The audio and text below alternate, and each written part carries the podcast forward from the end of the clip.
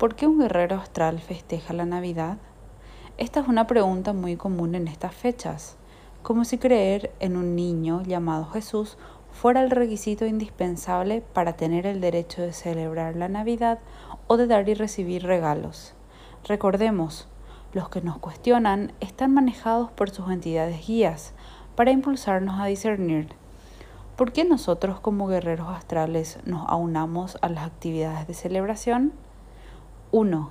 Estamos en la Matrix, donde el guion establece que hay una celebración universal en la que también participan ateos, protestantes, cristianos, judíos y demás, unos más entusiastas que otros, porque desde que nacimos, por contrato de vida, nos han inculcado a celebrarlo, en su mayoría dejando como última razón la conmemoración del nacimiento de un Salvador.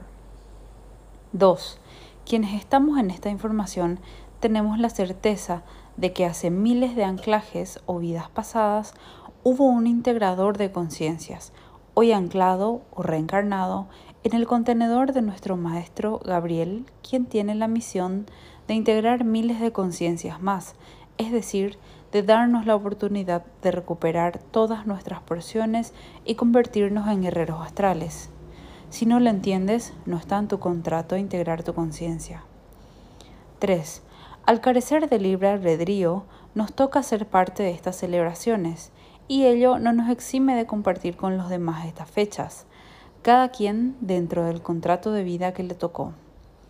Por último, recordemos que en nuestro nivel de conciencia somos privilegiados de tener esta oportunidad para discernir lo que un fragmentado no tiene, porque ignora que es manejado y que sus emociones, relaciones, acciones y demás no las decide él, sino que es parte del plan de su conciencia y observar detenidamente ello es una oportunidad invaluable para el aprendizaje de nuestras conciencias.